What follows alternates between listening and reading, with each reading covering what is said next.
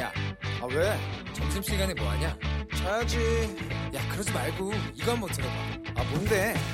지금 당장 라디오를 켜봐 나른한 오후 깨울 시사 토크쇼 모두가 즐길 수 있고 함께하는 시간 유쾌하고도 신나는 시사 토크쇼 오태훈의 시사본부. 네, KBS 일라디오 오태훈의 시사본부 2부 시작합니다. 저희 시사본부는 청취자 여러분들의 참여로 이루어집니다. 샵 9730으로 방송 도중에 의견 보내주시면 소개해드립니다. 짧은 문자 50원, 긴 문자 100원의 정보 이용료, 어플리케이션 콩은 무료고요. 저희 시사본부는 팟캐스트, 콩, 또 KBS 홈페이지를 통해서 언제나 다시 들으실 수 있다는 것 알려드리도록 하겠습니다. 대통령 영부인 이효 여사에게 듣는다. 제가 청와대 귀빈실로 찾아가서 대통령 영부인 이효 여사를 만나 뵀습니다. 여러분도 함께 만나보시겠습니까?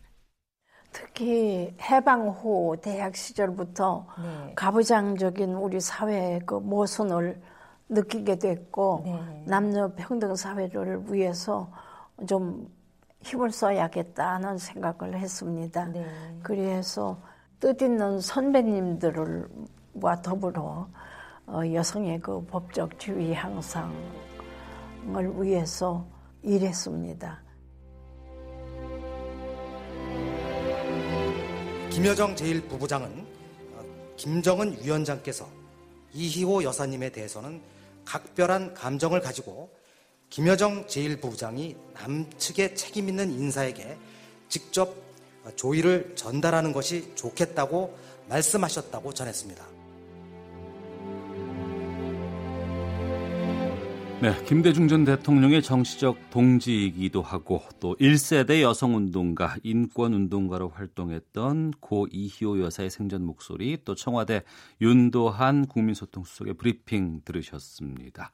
촌철살인의 명쾌한 한마디부터 속 터지는 막말까지 한 주간의 말말말로 정치권 이슈를 정리하는 시간 각설하고 오늘도 더불어민주당 최민희 전 의원 자유한국당 김영남 전 의원 두 분과 함께합니다. 두 분 어서 오십시오. 네, 안녕하세요. 예. 고 이효 여사의 장례식 사흘째인 오늘도 빈소엔 추모객들의 발길 이어지고 있습니다. 내일 사회장으로 치러집니다.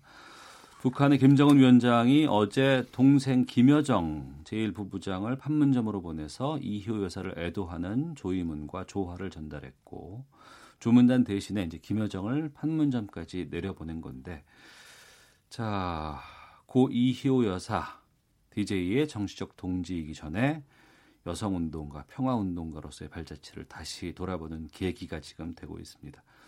두 분은 어떻게 생각하고 계시는지 또 어떤 점들을 좀 주목해서 보셨는지 궁금하거든요. 최민희 의원께서 먼저 말씀해 주시죠. 다른 분들이 뭐 큰 굵은 부분은 다 얘기했으니까 저는 그 동행이라는 책을 읽었어요. 오래 네. 전에. 근데 거기서 제일 인상적이었던 게 42살에 김홍걸 씨를 낳았다는 부분이에요. 예. 그러니까 42살에 김홍걸 씨를 낳았는데 어, 그때 이희호 여사님은 신여성이잖아요. 말하자면 아버지가 의사시고 그리고 네. 음. 알파걸로 키운 거예요. 예, 요즘. 예. 근데 아이를 낳고 42살에 굉장히 슬펐다는 부분이 있어요. 슬픈 아, 이유가 예.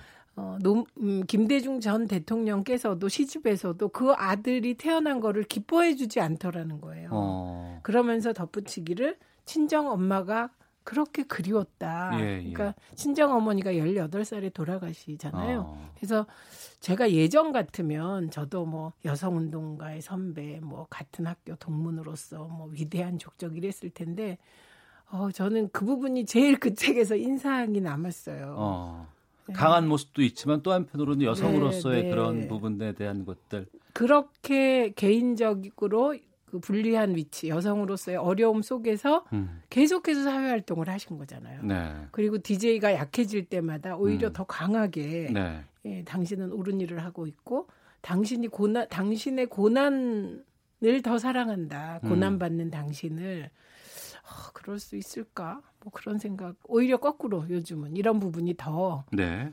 들여다 보여지죠. 예. 김영남 의원께서는.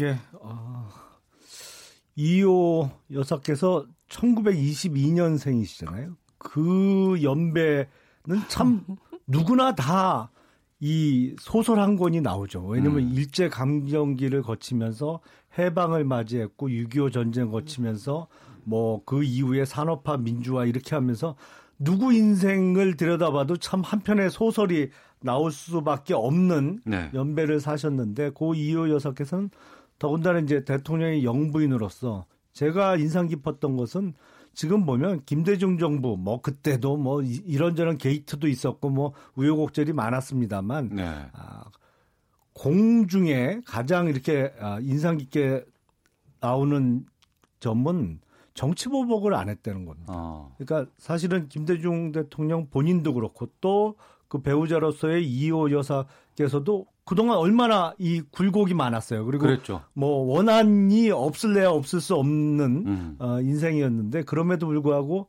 정치 보복을 정말로 하지 않고 오히려 그때 아, 전직 대통령들이 돌이켜 보면 어, DJ 정부 시절이 가장 지내기가 좋았다 이렇게 회고하는 거로 봐서는 네. 그런 면에서 참 아, 존경할 부분이 있지 않나 싶습니다. 그, 그 부분인데요. 어제 이호 여사의 빈소에 그 전두환 씨의 부인 이순자 씨가 빈소를 찾아서 눈길을 끌었습니다. 그 김대중 전 대통령에게 사형을 언도했었잖아요. 네. 음. 근데 이러한 악연에도 불구하고 이호 여사가 생일까지 다 챙겼다는 그런 얘기들도 좀 들리더라고요.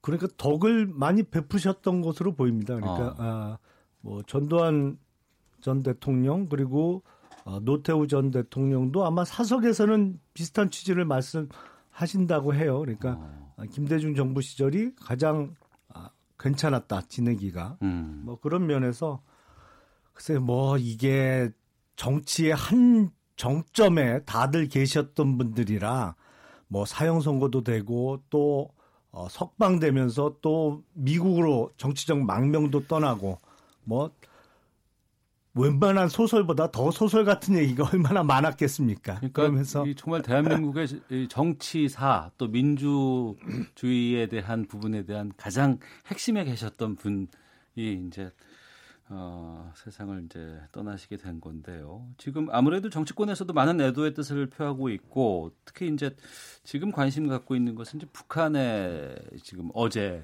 그 조문이었습니다. 조문단을 파견하지 않을 것인가라는 예상들 있었고 하지만 별도의 조문단 방문은 아니었습니다. 하지만 또 김여정 부부장, 그러니까 김정은 위원장의 동생이 직접 어, 조화와 조의문을 가지고 왔어요. 이건 어떤 의미가 있다고 보시는지 최민희 의원께서 말씀해 주시죠. 예, 우선 저는 개인적으로 순진한 생각에 음.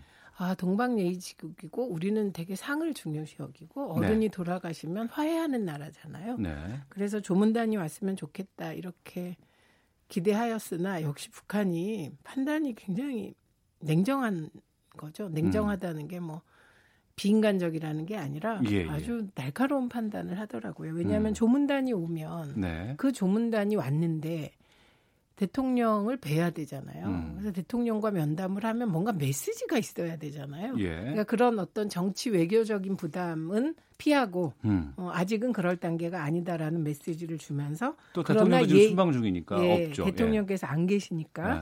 그러니까 어, 뭐 만약에 대통령이 계셨더라도 왔을까? 어. 이제 이런 캐션 마스 그가 붙는 상황이죠. 지금이 하노이 회담 이후에. 예. 어, 그런데 그럼에도 불구하고 이희호 여사님에 대한 예의는 다하는 음. 절묘한 방식을 네. 택한 것 같습니다. 그러나 어쨌든 하노이 회담 이후로 최초의 고위급이 만난 거예요. 회담은 안 했지만. 네. 그래서 만남의 계기는 되었던 것 같고 음. 또 저는 이 지금 의문의 일패 어제 당한 쪽이 있는데 그게 조선일보라고 봅니다. 아. 김여정 부부장이 근신 중이고 예, 몸이 예, 근신 안 좋다. 중이고 몸이 안 좋다 그랬는데 예. 공식 석상에서 오히려 더 높은 자리에 앉았을 뿐만 아니라 음. 이제 다시 판문점에 나타남으로써 네. 의문의 일패에 당한 것 같고 그런 것도 좀 사과하고 적절하게 책임져야 될 것 같은데 음. 책임 안 지는 게 좀 이상합니다. 음. 김영남 의원님. 글쎄 조문단이 오면 조문하러 와야지 뭐 조문은 핑계고 대통령 면담하러 오나요? 그건 좀 이상하잖아요. 그 문재인 대통령이 해외 순방 중인 거하고 조문단이 안 온 거하고는 사실은 상관이 없는 거죠. 순수하게 정말 조문하러 왔어야 되는 것이고 이게 문재인 정부에서 이 저자세 외교를 하다 보니까 북한에 점점 버릇이 나빠지는 것 같습니다. 이게 조문단이 당연히 왔어야 되고 그리고 조화도 판문점까지 와서 너희들이 받아가라. 음. 그것도 이제 과례는 비례라고 했어요. 지나친 거는 예의가 아닙니다. 그걸 정의용 안보실장까지 나가서 그걸 받아올 일인가? 아, 그것도 좀 의문이고 네. 뭐 애사니까 더 이상 길게는 말씀 안 드리겠습니다만 점점 북한의 버릇이 없어지고 그 상당 부분은 문재인 정부의 책임 같습니다. 네. 그 의원님 2009년에 DJ 서거했을 때 북한에서 조문단이 왔어요. 근데 그때 네. 남북 관계가 좀 경색돼 있었거든요. 안 좋을 때였죠. 예, 네. 근데 청와대에 가서 MB 만났어요. 예, 그래서 그 MB 만나면서 뭔가 해보려고 또 노력을 했습니다. 그러니까 이게 정치적인 목적으로 오는 게 아니라 흔히 이제 그 조문을 오게 되면 어, 말하자면 어른을 뵙고 가는 거잖아요. 우리의 전통 제례 그 예의상. 그러니까 음. 대통령께 인사드리는 건 당연한 겁니다. 그래서 그리고 그런 것을 통해서 또 뭔가 남북 관계가 전쟁 분위기보다는 화해 네. 쪽으로 나가는 계기가 될 수 있다는 거고 지금 의원님이 북한에 대해서 버릇 이렇게 말씀하시면 아마도 태극기 부대는 아주 좋아하실 것 같아요. 그러나 이거는 예의가 아닌 것 같습니다. 그 자, 애사에 대해서 제가 드린 얘기할 말씀은 때 그렇게 조문단이 표현을 온좀 골라서 잠깐만요. 쓰시는 게 좋을 것 잠깐만요. 같습니다. 조문단이 방남을 한 기회에 대통령을 면, 면담할 수도 있죠. 근데 조문단의 가장 큰 목적은 조문하러 오는 거 아닙니까? 네. 그러니까. 사실은 알게 모르게 남북 간에 뭐 만나는 일이 그동안 자주 있었습니다만 아니 대통령이 지금 해외 순방 중이라 만날 수가 없으니까 조문단을 안 보낸다는 것은 말이 안 되는 거죠. 사실은 알겠습니다. 예의도 아니죠. 아니 그거는 자, 앵커께서 추측하신 거고 북한은 문 대통령이 안 계셔서 어, 조문단이 안 온다라는 의도나 말을 비친 적도 없습니다. 그러니까 지금 우리의 문제가 뭐냐면 의도를 서로 막 추측해요. 그 자. 사실과 다른. 그리고는 또 누군가를 비난하는 거죠. 알겠습니다. 앞서서 말씀하셨던 정적을 품을 수 있는 포용력을 보여줬던 고 이희호 여사신데요. 유언 말씀드리고 넘어가도록 하겠습니다. 우리 국민들께서 어, 남편과 자신에게 많은 사랑을 베풀어 주신 것에 감사하다. 서로 사랑하고 화합해서 행복한 삶을 사시기를 바란다. 우리 국민을 위해 민족의 평화 통일을 위해 위해 기도하겠다라고 유언을 남겨주셨습니다. 최민희 김영남 전 의원과 함께하고 있습니다. 학설하고 영상으로도 보실 수 있는데요. 유튜브에서 KBS 일라디오 검색하시면 저희가 지금 방송하고 있는 모습, 아, 최민희 김영남 전 의원의 모습 직접 확인하실 수 있습니다. 자, 문 대통령의 해외 순방 둘러싸고 정치권의 설전이 한창입니다. 오늘도 지금 그 부분 말씀해 주셨는데 바로 넘어가겠습니다. 북유럽 순방 중인 문재인 대통령 내외의 노르웨이 방문을 해외 유람이라고 묘사한 중앙일보 컬럼이 문제였습니다. 청와대가 외교적인 결렬하며 정정을 요청하기도 했고 또 정치권에서도 여러 얘기들이 나오고 있는데 먼저 최민희 의원께서 먼저 여기에 대해서 좀 말씀해 주시죠. 이거요? 네. 이게 정치권의 공방이 아니죠. 음. 그 대통령께서 해외 순방을 하게 되면 그게 MB 때건 박근혜 정부 때건 그러니까 정치권이 그 순방하는 대통령의 뒤에 칼을 꽂지는 않습니다. 네. 그런데 요즘 자유한국당 그 대변인께서 하는 말씀을 보면 저게 자유한국당의 공식적인 직위인 대변인이 저럴 수가 있을까 싶을 정도로 지금 수위를 넘었습니다. 막말 논평을 내고 계세요. 그러니까 예. 자유한국당이 대통령 순방까지 흔드는 지금 그런 상황으로 규정하는 게 맞고요. 그다음에 저는 중앙일보에 대해서도 좀 자존감을 갖기를 권합니다. 지금 어, 문재인 정부 들어서서만 있는 일은 아닙니다. 이건 대한민국 대통령의 방문을 요청하는 국가가 굉장히 많다고 합니다. 음. 그거는 이 정부뿐만 아니고 박근혜 정부 때도 그랬다고 합니다. 그 이유는 우리나라가 어쨌든 ICT 분야에서 앞서가는 부분이 많고 네. 어, 그렇, 그럴 뿐만 아니라 어쨌든 세계는 우리를 산업화와 민주화에 성공한 나라로 그리고 최근에 문재인 정부 들어서는 한반도 평화 프로세스에 대한 관심이 늘어나서 네. 요청이 더 세도하고 있다고 합니다. 그러니까 뭐 대통령께서 뭐 해외 순방 가는 것이 우리가 먼저 가겠다고 한 거 아니고요. 이번에 북유럽 순방도 요청이 계속 오고 있는데 음. 응하지 못하다가 이제 네. 여러 나라 한꺼번에 순방하시는 거라 중앙일보도 그렇고 자유한국당 대변인께도 대한민국에 대해서 좀 민족적 자존감을 갖기를 권하고요. 네. 이게 문재인 정부에서만 그런 것이 아니었다. 예, 이 점을 분명히 말씀드립니다. 예. 최민 의원께서도 지적해 주셨습니다만 이 막말 논란에 휩싸였던 민경옥 자유한국당 대변인은 이번에 신문 칼럼도 인용해서 나도 휘어르 해안 관광을 하고 싶다는 글을 올렸습니다. 막말이라는 민주당의 비판에 대해서 당사자가 야당의 정당한 비판이라는 주장을 하거든요. 김영남 의원께서 여기서 말씀해 주시죠. 아무리 두고 봐도 문재인 정부는 최근 30년 동안 대한민국에 존재했던 그 정부 중에 가장 권위적인 권위적인 정부예요. 이런 말이 중앙일보의 칼럼 같은 그 예, 이야기가 나올 수밖에 없는 상황이죠. 그러니까 지금 문재인 정부 출범해 갖고 2년이 조금 지났습니다만 그동안 목적과 이유가 불분명한 해외 순방이 너무 잦았어요. 네.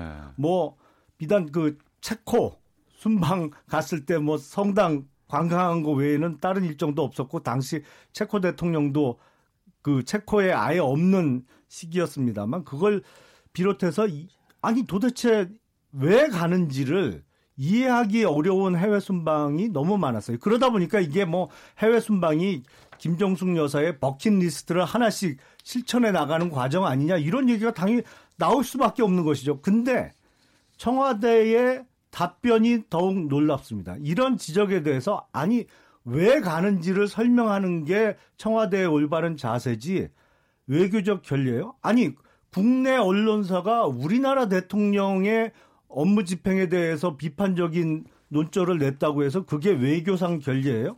아니, 이런 억지가 어디 있습니까? 그러니까 너무 권위적으로 어, 바뀌고 있고 도대체 뭐 설명을 안 하고 왜 가는지도 모르고 대통령의 해외 순방은 무조건 필요한 거고 옳은 일이니까 토달지 말라. 참 50 때도 이 정도는 아니었던 것 같습니다. 의원님, 50 때 여기 나와서 그런 말 하시면 치안본부 대공분실로 잡혀가서 고문당하고 투옥되십니다. 그런 말씀 어거지로 하시면 곤란합니다. 그 다음에 지금 이제 청와대에서 그 중앙일보가 해외 유람이라고 묘사한 데 대해서 결례라고 얘기한 거 결례죠. 이건 결례죠. 대통령께는 너무 심한 결례죠. 그리고 대통령을 초청한 상대방 국가에 대해서도 결례 맞습니다. 그런데 설명은 이미 다 했습니다. 했고, 그러니까 의원님 말씀하실 때 하나만 그 일부만 찍어서 그러시면 안 되고 청와대에서는 북유럽 순방에 대해서 설명을 다 했으니까 설명 자료도 좀 읽어보셨으면 좋겠고, 그 다음에 30년 동안 권위적이다. 저는 이런 말이 무슨 말인지 뜻을 모르겠고, 그 다음에 박근혜 정부 청와대가 언론 상대로 소송한 거. 박근혜 정부, MB 정부가 정연주 사장을 쫓아내면서 했던 그 극악한 행태. 우리가 다 알고 있기 때문에 좀 그런 사실들을 꼼꼼하게 지켜보시면 어떨까 싶습니다. 청와대가 설명하는 방문 목적은 사실은 대단히 추상적이죠. 어느 나라를 방문하더라도 뭐 양국 간의 우호 중진이나 뭐 어, 교류 같은 거는 아무 데나 갖다 붙일 수 있는 거예요. 그리고 제가 개인적으로는 영국 유학할 때 그때 이제 노르웨이 구경을 갔었거든요. 예. 그때도 6월입니다.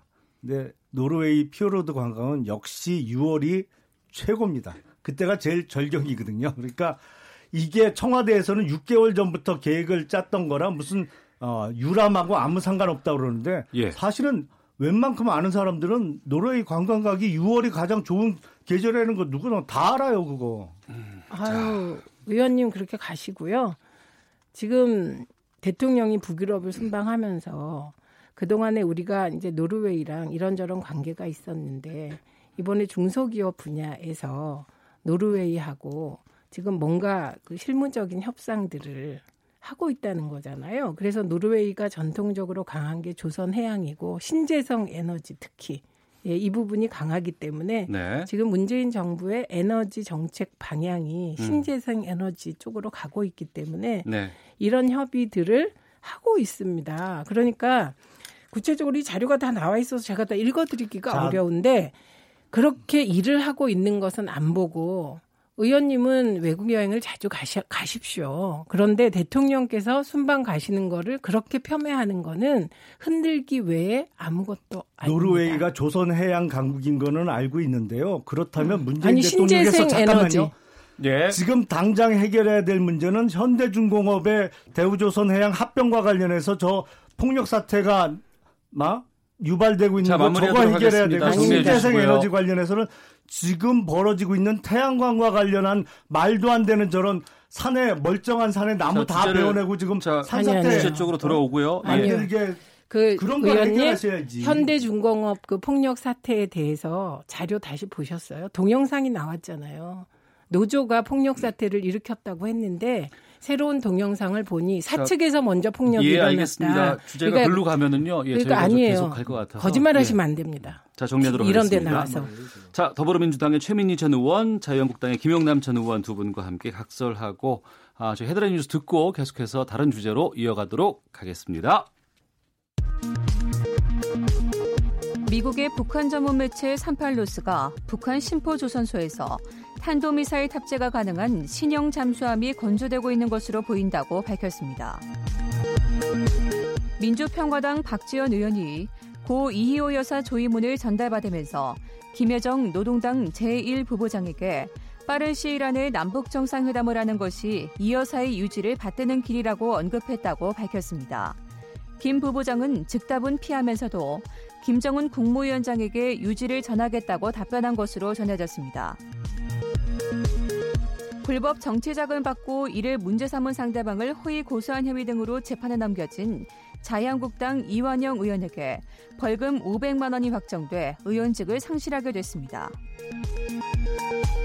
이정희 전 통합진보당 대표를 겨냥해 국가정보원이 이른바 댓글 공작을 벌인 데 대해 법원이 2심에서도 원세훈 전 국정원장에게 손해배상 책임이 있다고 판단했습니다. 원달러 환율 상승으로 외국인 채권 자금이 크게 늘면서 지난달 외국인 증권 투자 자금이 16개월 만에 최고치를 기록했습니다. 지금까지 헤드라인 뉴스 정한나였습니다. 이어서 기상청의 강혜종 씨 연결합니다. 네, 먼저 미세먼지 정보입니다. 현재 서울의 미세먼지 농도는 시간당 39 마이크로그램이고 대구도 비슷합니다. 38 마이크로그램, 대전 41 마이크로그램 등 보통 단계를 보이고 있습니다. 그러나 오늘 이렇게 보통 단계를 보이다가 오늘 밤에는 공기가 서쪽 지방을 중심으로 다소 탁해지겠습니다. 오늘 오존 농도도 대부분 지방에서 나쁨 단계를 보이겠고요. 자외선 지수 또한 매우 높겠습니다. 한낮 외출은 줄이시는 게 좋겠습니다. 구름 한 점 없는 맑은 날씨라 오늘 일사량이 상당히 많습니다. 오늘 맑은 날씨가 지속되겠고 내일은 맑은 뒤에 오후부터 구름이 많이 끼겠습니다. 제주도는 낮부터 비가 시작돼 5에서 30mm 가량 비가 밤까지 내리겠고요. 전남과 경남은 오후부터 비가 조금 내리겠습니다. 오늘 낮 기온은 서울 28도, 전주 29도, 대구, 대전 30도 등으로 낮에 덥겠고 일교차가 크게 벌어지겠습니다. 지금 서울의 기온은 27.3도입니다. 지금까지 날씨였고요. 다음 은 이 시각 교통 상황 알아보겠습니다. KBS 교통정보센터의 박소영 씨입니다. 오늘도 영동고속도로 강릉 휴게소 부근에서는 풍수에 대비 훈련을 하고 있습니다. 양방향 전 차로가 막혀 있어서 강릉 휴게소 안으로 외라셔야겠습니다. 영동고속도로 강릉 쪽 여주 분기점 부근에서 정체가 되고 있는데요. 중부 내륙간 고속도로 창원 쪽으로 여주 분기점 일대에서 작업을 하고 있습니다. 경부고속도로 부산 쪽으로 기흥 부근에서도 작업을 하고 있는데 5차로가 막혀 있어서 뒤로 3km 구간 정체가 심한 상태입니다. 서울 외곽순환고속도로는 판 교에서 구리 쪽으로 광암 터널 안에서 사고가 있었는데요. 1차로를 막고 이 처리 작업을 하고 있어서 터널 진입하기 전부터 밀리고 있습니다. 이후로 하남 분기점 부근에서는 전 시간에 서 있었던 차량 고장이 여파를 받고 있고요. 더 가서 서운 분기점 부근에서는 사고가 발생했습니다. 진출로 2차로가 막혀 있어서 부근 정체가 심한 상태입니다. 이후로 송내까지 정체가 이어지고 있습니다. KBS 교통정보센터였습니다.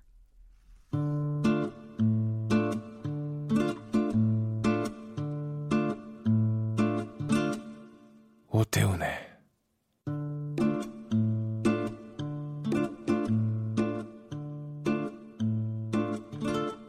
시사본부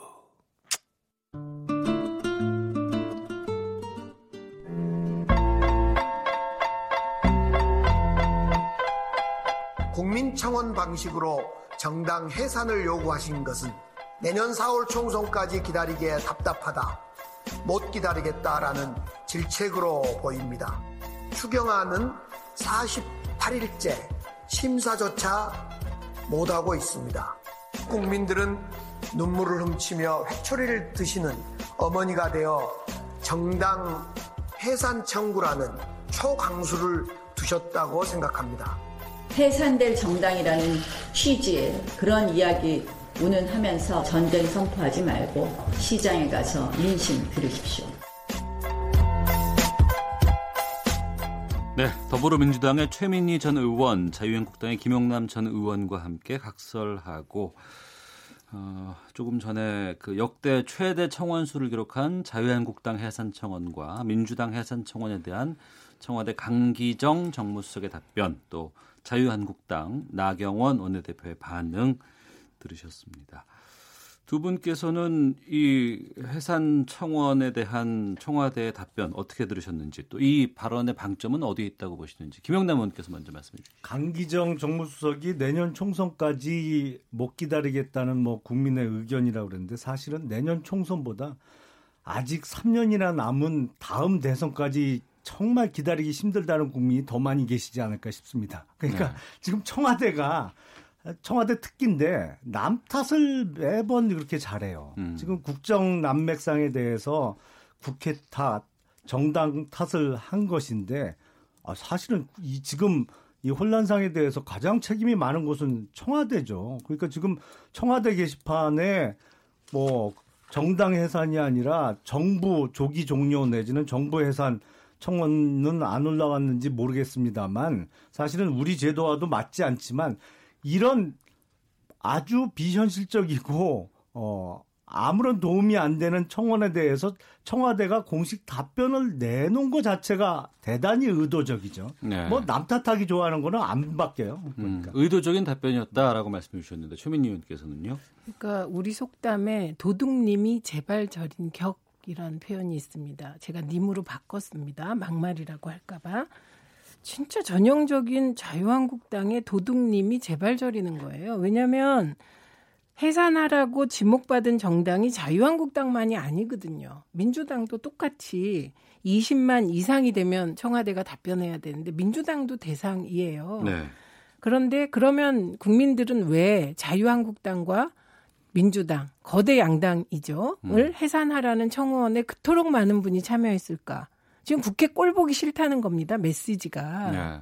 예, 국회 꼴 보기 싫다. 그럼 국회가 잘했는데 꼴 보기 싫으면 억울해야 돼요. 그런데 전부 다 지금 국회가 20대 국회가 최악 중에 최악. 지금까지 이런 국회는 없었다. 그 동의하는 거죠. 음. 예, 그건 저는 김영남 의원님도 동의할 것 같습니다.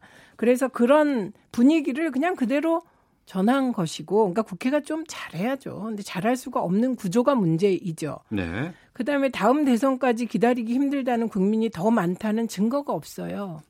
지금 그렇게 움직이는 사람은 제가 보기엔 딱 한 명이에요. 정광훈이라는 분.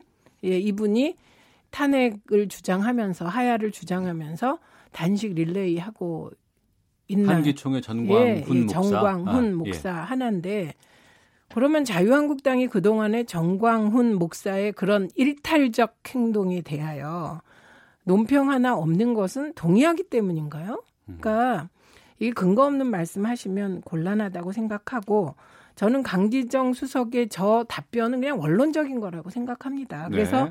이거는 자유한국당도 긴장해야 되지만 민주당도 음. 33만이에요. 예. 이게 이게 여당이니까 좀 적다고 생각하면 민주당에 대해서도 50만 이상이 했다고 봐야 되거든요. 음. 그래서 국회 전체가 좀 긴장해야 된다. 이렇게 국회 봅니다. 전체에 대해서 말씀해 주셨는데 그 부분 넘어가기 전에 청 그 청취자 의견 전해드리고 계속해서 이어가도록 하겠습니다.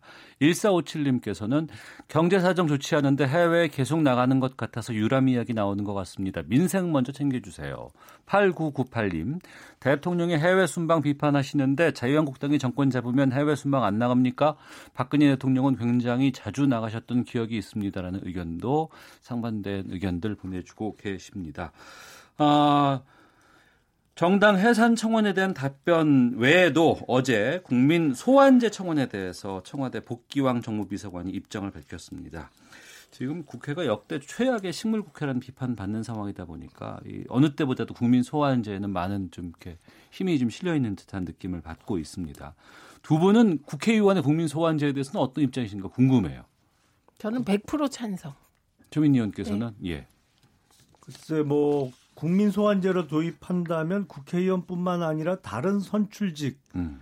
대해서도 도입을 해야겠죠. 네. 그러니까 뭐 선거로 뽑히는 지방자치단체장이라든지 있잖아요. 아니면 대통령도 포함될 수 있을 것이고. 예. 근데 이게 우리가 대통령제를 하잖아요. 사실은 의원 내각제를 하면 그 이런 이슈가 있을 때마다 사실은 의회 해산하고 음. 총선을 다시 치르면 되는 것이거든요. 네.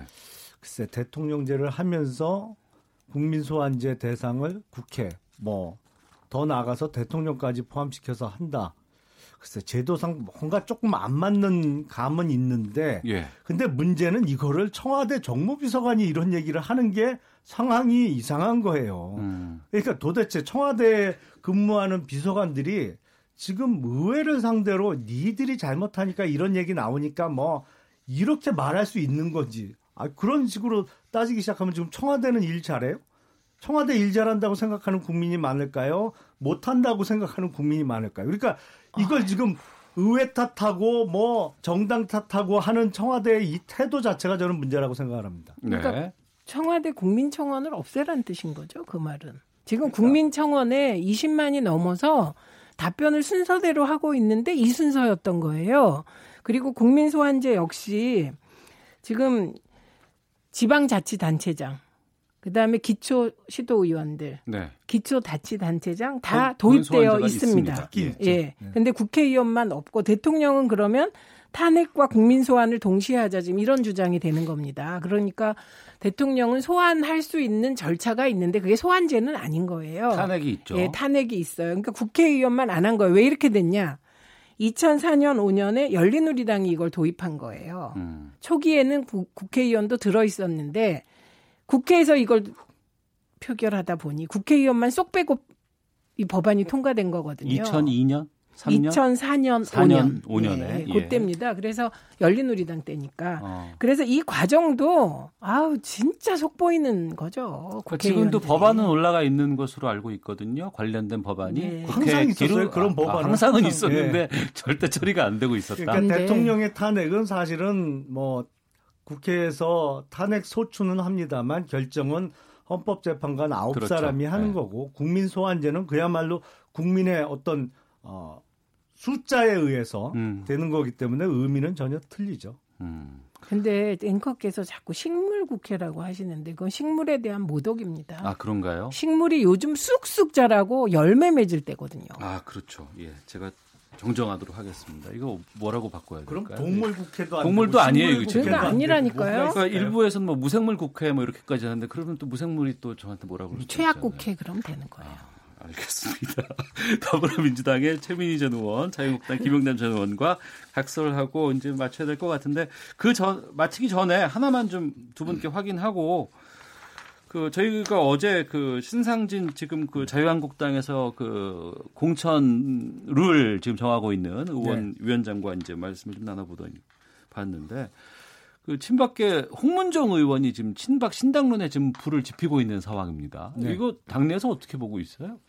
사실은 그런 지금 상황보다 훨씬 심한 평집 풍파가 일어나야 된다고 저는 생각을 합니다. 아, 나야 된다. 내에서 왜냐하면 예.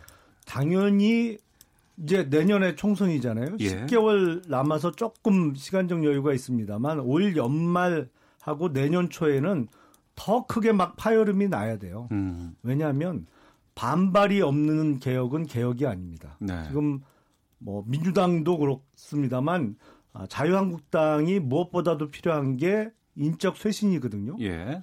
인적 쇄신과 개혁에는 당연히 반발이 따를 수밖에 없죠. 음. 그러니까 이런 파열음이 지금보다 뭐 수십 배 더 크게 나야 돼요. 그래야 새롭게 태어나고 네. 아마도 내년 총선에는 현역 의원 물갈이율이 높은 정당이 음. 일당이 될 겁니다. 그게 뭐 한국당이 될지 민주당이 될지 모르겠습니다만 네. 아, 누가 누가 많이 바꾸고 음. 새로 좋은 사람 영입하냐 뭐 그 싸움이 될 것이기 때문에 당연히 그거에 대해서 대상자가 된 사람들은 반발이 없으면 이상하죠. 그건. 네.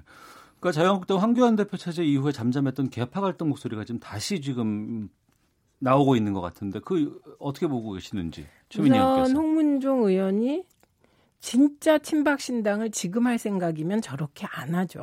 아 지금 할 생각이면 네, 저렇게, 저렇게 안, 안. 하죠. 예. 지금은 공천 배제 될까봐 음. 지도부에 경고하는 겁니다. 음, 예. 나 존재감 있어. 예. 친박 신당 할 수도 있어. 예. 예, 그런 차원입니다. 그리고 시기를 놓치긴 했지만 사실은 대통령을 탄핵에까지 이르게 한 원인을 제공했던 사람들 음.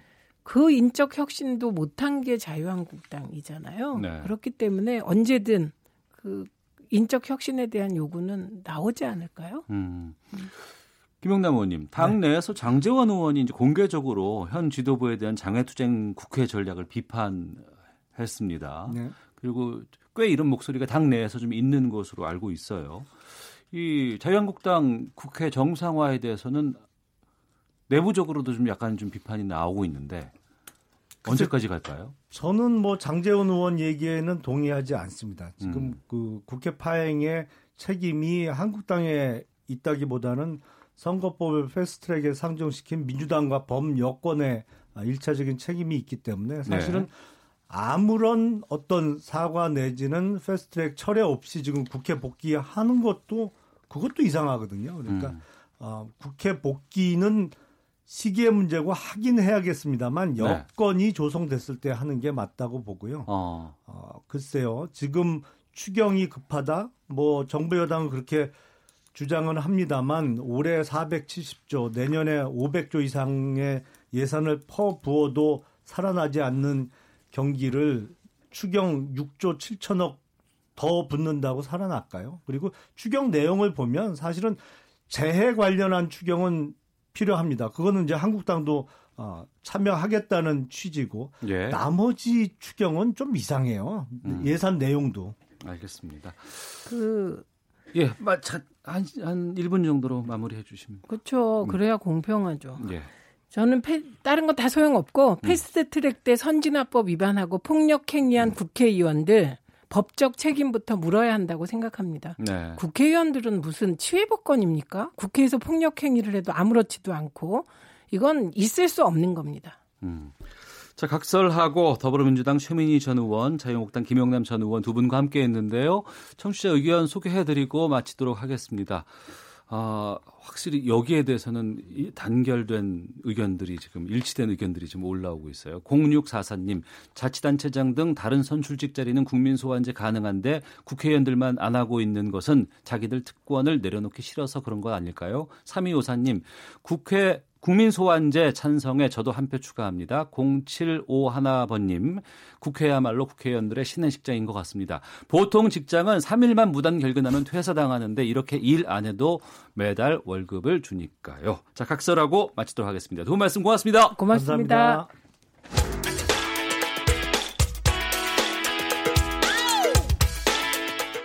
오태훈의 시사본부는 여러분의 소중한 의견을 기다립니다.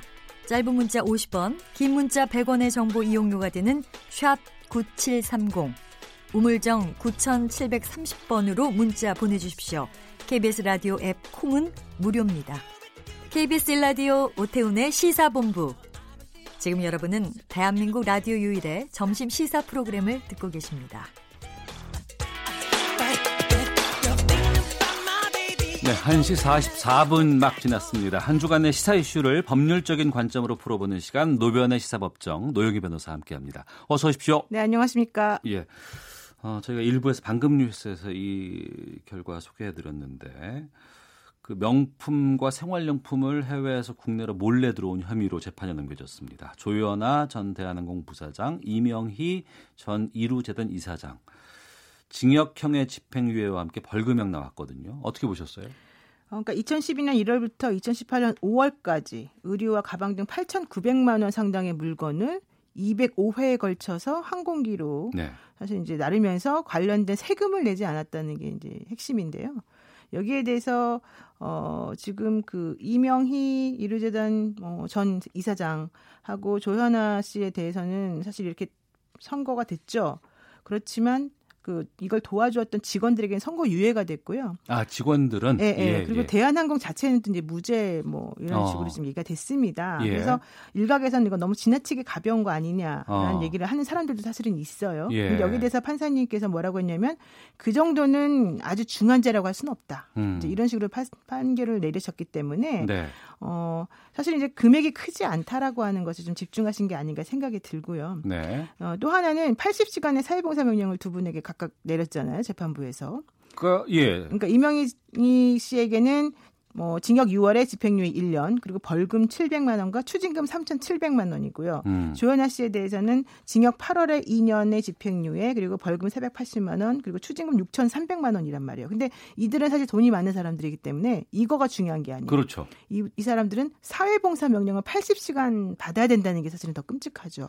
매번 궁금했는데 그 사회봉사 명령 나오면은요 뭐 해야 되는 거예요? 그러니까 이제 사회봉사를 할 수 있는 기관이 이제 등록이 되어 있는데요. 예. 그 기관의 장에게 이제 가서 나 여기서 일을 할 수 있는지 또 언제부터 언제까지 일해야 되는지를 확인을 받습니다. 네. 그래서 예를 들면 뭐 어떤 복지 단체다 그러면은 음. 거기에 가서 하루에 다섯 시간씩 뭐 목욕을 시켜준다든가 청소를 어. 한다든가 이제 각 기관별로 사회봉사하는 그 아이템이 정해져 있거든요. 예. 그런 것들을 하고 음. 도장을 받아가지고 그 법무부에 내는 거예요. 네. 그래서 이제 80시간을 다 맞춰야 되는데 음. 사실 80시간을 맞추는 게 어, 일하는 것 자체로는 시간은 그렇게 막 큰다고 볼 수는 없겠지만 네. 사실은 좀 부끄러운 상황이죠. 자기 얼굴이 특히 알려져 있는 사람으로서 어. 거기에 가서 그런 일을 해야 된다는 것 자체가 예. 그리고 80시간 맞추는 게 하루 10시간씩 8번에서 끝나는 게 아니기 때문에 음. 또 이게 좀 그쪽하고 또 시간도 맞춰야 되고 할 게 있거든요. 아 내가 원하는 시간만큼 해주세요라고 할 수 없는 무조건 할. 수는 없는 거잖아요. 어. 예, 그래서 이제 그런 것들을 하는 과정 중에서 상당히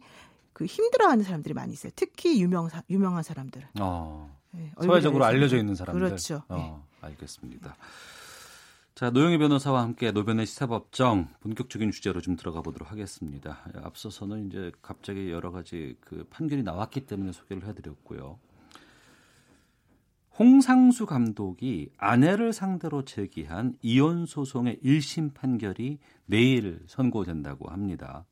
소송 시작된 지 2년 7개월 만의 일이라고 하는데 먼저 이 이혼 소송 좀 짚어 주시죠. 어떤 일이 있었던 거예요? 어, 홍상수 감독이 2016년 11월 달에 그 부인을 상대로 이혼 소송을 제기를 하고요. 네. 그로부터 한 달이 지난 2016년 12월 15일 날 첫 재판이 열립니다. 네. 근데 이날 그 부인은 나는 이혼에 응할 수 음. 없다라고 하면서 불참을 하고 네. 변호인도 선임되지 않는 상태가 돼요. 네. 그러다가 한 1년이 지나서 2018년 3월 달에 변호인을 선임하고 지금 어 얼마 전 2019년 4월 19일 날 변론이 끝났는데요. 네. 그 사이에 무슨 일이 있었냐면 2017년 3월 달에 영화 밤의 해변에서 혼자라고 하는 그런 영화가 있는데 그 영화 시사회가 있었어요. 예. 그 시사회에서 홍상수 감독이 나는 김민희라는 영화 배우하고 진정하게 사랑하고 있고 어. 그렇기 때문에 지금 현재 부인하고는 살 수가 없다. 예. 이런 선언을 하게 되는 거죠. 어. 그런 과정을 겪으면서 이제 더 이상 그 부인도 네. 뭐 변호인 없이 이걸 할 수는 없다라고 음. 생각이 들어서 2018년 3월 달에 변호인 선임하고 네. 어, 지금 변론이 종결돼서 31개월 만인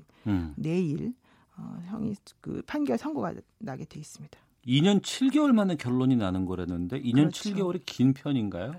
이혼 소송은 사실은 음, 1년은 무조건 넘어가고요. 음. 대부분의 경우에. 네. 특히 이렇게 서로 치열하게 다투는 경우는 2년 정도는 어. 하는 경우가 있는데 1, 2년 7개월은 조금 긴 편이긴 해요. 이게 거의 뭐- 3년이 다 돼가는 거라서. 어. 예, 예. 궁금한 게 이제 두 사람의 만남에 대해서 이게 워낙에 이제 유명한 사람들이기 때문에 그렇죠. 뭐 국민청원까지 지금 뭐 불륜 처벌을 요구하는 국민청원까지 제기됐다고 하는데 그 일방적으로 한쪽에서 이혼을 요구한 거 아니겠습니까? 그리고 이제 또 한쪽에서는 나는 이 이혼 못 하겠다라고 하는 상황이고 이걸 법적으로 가면은 뭐가 어떻게 되는 거예요, 이게? 그러니까 우리가 이제 협의 이혼이라고 하는 존- 제도가 있고 법적으로는 이혼 재판 이혼이라는 게 있어요. 네. 협의 이혼은 그냥 둘이 알아서 이혼하겠다고 하면은 그러니까 둘이 합의해서. 이제 어 네, 우리는 안 그렇죠. 살게 그러고 이제 하는 그렇죠. 거고. 근데 이제 한쪽은 이혼할 의사가 없는 경우에 예. 상대방이 하는 경우가 이제 재판상 이혼이 있는데요. 예.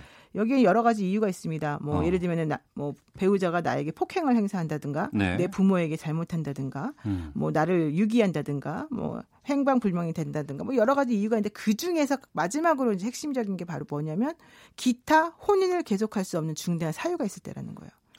아주 모호하네요. 그렇죠. 이제 예. 바로 그게 이제 포괄적인 조항으로 들어가 있어서 예. 사실은 그 부부간의 신뢰가 깨졌다. 음. 우리는 더 이상 같이 살 수 없다. 네. 이런 파탄이 났는데 어 좀 이혼을 하게 해달라라고 주장하는 사람들이 마- 가장 많이 드는 게 바로 요 조항이고요. 또 음. 성격 차이다라고 우리 흔히 말하는 그런 이유 있잖아요. 이혼할 때. 예, 예, 예. 그것도 바로 이제 이 조항 6호라고 어. 6호에 지금 나와 있는 건데요. 이 예. 기타 혼인을 계속할 수 없는 중대한 사유라는 거에 들어가요. 근데 음. 이 홍상수 감독 사건은 홍상수 감독이 나는 진정으로 사랑하는 다른 사람이 있기 때문에 네. 당신하고 살 수가 없다. 이제 바로 이 말이 그 6호 사유에 해당이 되냐가 문제 문제인 거죠. 기타 혼인을 계속할 수 없는 중대한 사유라고 볼 것이냐. 다른 사람을 사랑한다고 얘기를 해버리면 이건 성격 차이도 아니고. 그렇죠. 예. 아, 그래서 이 법- 이걸 법리적으로 봤을 때 뭐 유책주의와 파탄주의 이렇게 나뉜다고 하던데. 그렇죠. 이 부분을 좀 알려주세요. 그러니까 예를 들면은 그 5항까지 5호까지 나와 있는 재판상 이유 아까 예를 들면 제가 말씀드린 것처럼 뭐 유기한다든가 그건 명확해요. 부정한 행위를 네, 한다든가 폭행을 한다든가 이런 거는 음. 명확하게 잘못하는 게 뭔지 드러나는 거잖아요. 네. 그거는 즉 유책 혼인 파탄에 책임이 있는 사람이 유책자인데 음. 그 유책 배우자는 상대방에 대해서 왜냐하면 혼인의 성실이 죄밖에 없잖아요. 상대방. 예, 은 예. 그 사람한테 잘못한 사람이 이혼하게 해달라고 하는 건 말이 안 된다. 어. 이게 바로 1965년도에 우리나라에서 이제 만들어낸 판례 중에 첫 번째 판결이었는데요. 네. 그때 당시에는 남자분들이 가정 경제를 책임지면서 돈이 되게 사실 여성보다 훨씬 많았고 음. 그러면서 또 이제 축첩제도라고 해서 첩을 첩이라고 하는 그런 관계를 유지하는 경우가 많았잖아요. 예, 예. 그러니까 부정한 행위를 하는 거잖아요. 축첩이라고 어. 하는 거는 부정한 행위를 하면서 조강지사를 쫓아내기 위해서 이혼을 신청했던 사람이 1965년 대법원에서는 그러면 안 된다. 어. 라고 해서 유책주의다 이런 그 선언을 하면서 예. 채- 혼인 파탄에 책임 있는 사가 청구하는 이혼을 받아들이지 않는다. 이게 음. 처음 나온 거예요. 네, 네. 근데 그러다가 지금 한 50년이 지금 지나면서는 그렇게 한 게 무슨 의미가 있냐? 왜 법원에서 우리를 갈라 우리가 못 살겠다는데 계속 강제로 살게 하느냐? 한 사람이라도 계속해서 난 못 살겠다고 하는데 그걸 법원이 안 된다고 할 수는 그렇죠. 없다. 우리 이미 판- 혼인 파탄이 났는데 아. 우리를 이렇게 니네가 억지로 붙여서 논다고 해서 무슨 의미가 있겠냐? 네. 혼인이 이미 파탄이 났다면 음. 누가 먼저 잘못했는지 따지지 말고 일단은 이혼을 하게 해라. 네. 이게 이제 혼인 파탄주의라는 거죠. 어. 그래서 2015년도에 예. 그 역시 이제 다 배우자를 두고 다른 사람하고 가정을 꾸려서 혼외자를 낳은 A라고 하는 남성분 이 청구한 이혼 소송에서 네. 유책 배우자다 당신은 음. 그렇기 때문에 아직까지는 우리나라 유책 배우자 유책주의를 책하고 있기 때문에 안 된다라고 해서 네. 결론적으로는 안 해줬습니다. 음. 그게 바로 이제 그때 당시에 대법관이 13명이었는데 7대 3, 7대 6으로 그 이혼을 하면 해주면 안 된다라고 한 입장이 7, 네. 이혼을 해줘야 된다는 게 6이었어요. 어, 근데 팽팽하게 그, 맞섰군요. 예, 그 이후로 이제 대법관들의 좀 성향이 조금 더 진보적인 분들이 이제 많이 있기 때문에 음. 이게 홍상수 감독 사건은 사실 1심이잖아요. 예. 지금 최태원 SK 회장 사건도 남아 있잖아요.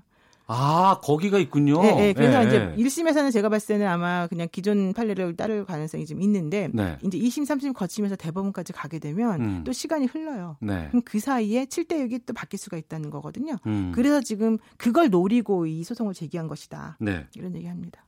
그러니까 이번에는 그러면은 그 노영희 변호사께서 보시기에는 유책주의를 유지할 걸로 전망하시네요. 예, 우리나라는 유책주의를 유지하면서도 하나의 그 조건을 달았는데 네.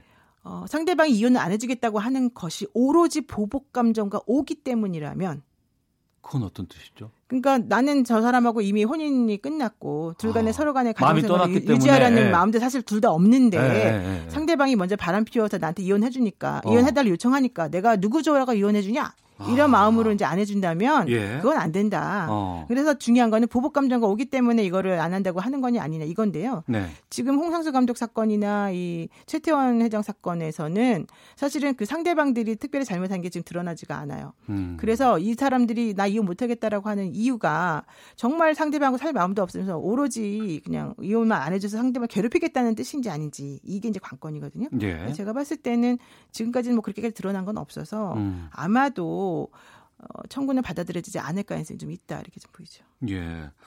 또 요즘 그 유책 배우자임에도 이혼하고 싶다며 찾아오는 사람들이 전보다 뭐 두 배 이상 늘었다는 얘기가 나와요. 제가 갖고 있는 사건도 지금 그런 게 많이 있고요. 아 직접? 예, 예. 예, 이거 예. 이런 사건도 사실 35년 정도 별거한 상태인데도 역시 이혼 안 예, 시켜준 예. 사건이 하나 있었었는데 또 다시 청구를 했습니다. 그래서 어. 저희가 그래서 파탄 너무 났는데 국가가 너무 시- 심한 거 아니냐 이런 음. 얘기도 지금 하고 있는데 네. 또 1심에서는 그 대법원 판례 따라서 안 시켜줬는데 2심에서는 이미 파탄 났고 상호 간의 결혼을 유지하고 싶은 마음이 없다는 걸 자꾸 강조해서 음. 또 뒤집어지는 경우도 있어요. 그래서 네. 유책 배우자임에도 불구하고 사실은 이혼되는 경우가 예전보다 많이 늘어나고 있고요. 음. 그래서 예전보다는 한 두 배 정도 더 지금 유책 배우자들의 이혼 청구가 늘어나고 있다고 지금 보는 것 같습니다. 네.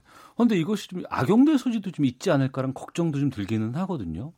어, 그렇죠. 이제 잘못한 사람이 사실은 이혼을 요구하면 성실히 그동안 가정생활을 유지한 사람은 뭐가 됩니까? 그러니까요. 그렇죠. 그래서 네. 원래는 그렇게 하면 안 되는 게 맞 죠. 그런데 그럼에도 불구하고 그냥 결혼이라고 하는 거는 행복하자고 하는 건데 음. 또 서로 간의 사랑으로 유지되는 거였는데 네. 오히려 그렇게 서로 오기 오기밖에 안 남은 상태를 유지한다는 게 껍데기밖에 없는 건데 그게 무슨 의미가 있느냐? 음. 또 개인 간의 가정사를 왜 국가가 자꾸 관여하려고 하느냐? 음. 그래서 파탄주의를 간단 가는 게 맞다는 의견이 힘을 받고 있고요. 네. 여기에 대해서 그렇다면은 보호를 해줘야 되는 거 아니냐 상대방을 상대방이라고 하면 이혼을 원하지 않는 아, 아, 아. 네, 그 상대방을 예, 유책 예. 배우자가 아닌 예. 그래서 이제는 파탄주의를 가되 예. 위자료를 엄청 높여주자. 옛날에는 한 30년 막 살아도 위자료 막 아무리 많이 받아도 5천만 원이었거든요. 예. 근데 요즘은 이제 좀 그 액수가 좀 늘어나는 추세입니다. 그래서 음. 그래서 안전 장치를 마련하는 것이 좋지 않겠느냐. 법조계에서는 그렇게 보고 있습니다. 그 안전 장치가 위자료 금액 상승한 것 말고도 다른 것들이 좀 필요하지 않을까 싶은데 왜냐면은 어 만약에 집에 있는 분들 같은 경우에는 이혼을 한다고 했을 경우에 어 솔직히 그 금액 갖고 얼마 되겠어요? 뭐 그런 걱정들 좀 있을 것 같기도 하고. 그러니까 재산이 많은 사람들은 그래도 이혼하더라도 어느 정도 재산 분할은 또 판정을 내도 돈 안. 주면 또 그만인 거 아니에요? 아 그래서 이제 강제 집행할 수 있게끔 판결문에 의해서는 하는데요. 어. 이제 그거보다도 예를 들면 서로 간에 돈이 없는 사람들끼리 이혼하는 경우도 사실 상당히 많아서 예, 예. 지금 말씀하신 것처럼 뭐 이혼을 원하는 사람이 꼭 부자인 경우는 아니니까 음. 그걸 그렇게 뭐 징벌적으로 돈을 많이 주게끔 하자. 이거는 사실은 어디까지 받아들여질지는 잘 모르겠어요. 예. 그래서 저희가 얘기하고 있는 거는 위자료라도 많이 주는 쪽으로 하자. 이제 이런 건데요. 음. 우리나라 위자료가 너무 적어요. 네. 그래서 한 30년 살고 남편은 계속 뭐 폭행에 시달렸고 남편이 바람도 피웠었고 만 이런 과정이 있다고 치면 음. 그 사람이 30년 동안 가정을 위해서 아이를 다 키우고 했던 그런 것들은 다 어디 가고 네. 남편이 파탄주의라면서 이혼을 선고한 걸 우리가 다 받아줘야 되냐 그리고 어. 나갈 때는 5천만 원 받고 끝나야 되는 거냐 예. 사실 그런 문제가 발생하잖아요. 음. 그래서 예전에 이제 간통죄 같은 걸 없앤 게 잘못이다 이런 얘기 한 사람들도 많이 있는데 아. 그럼에도 불구하고 현재는 그런 사람들을 상대로 하는 뭐 징벌적 이런 손해배상 이런 건 사실 없는 거여서 새로운 종류의 안전망을 마련해야 된다라고 하는 여론도 많이 있습니다. 예, 그런 제도적 장치에 대해서는 좀 고민이 필요한 때가 그렇습니다. 아닌가 네네. 싶습니다. 자, 시사법정 오늘 노영희 변호사와 함께했습니다. 말씀 고맙습니다. 네, 고맙습니다. 예, 오태훈의 시사본부 마치겠습니다. 내일 뵙겠습니다. 안녕히 계십시오.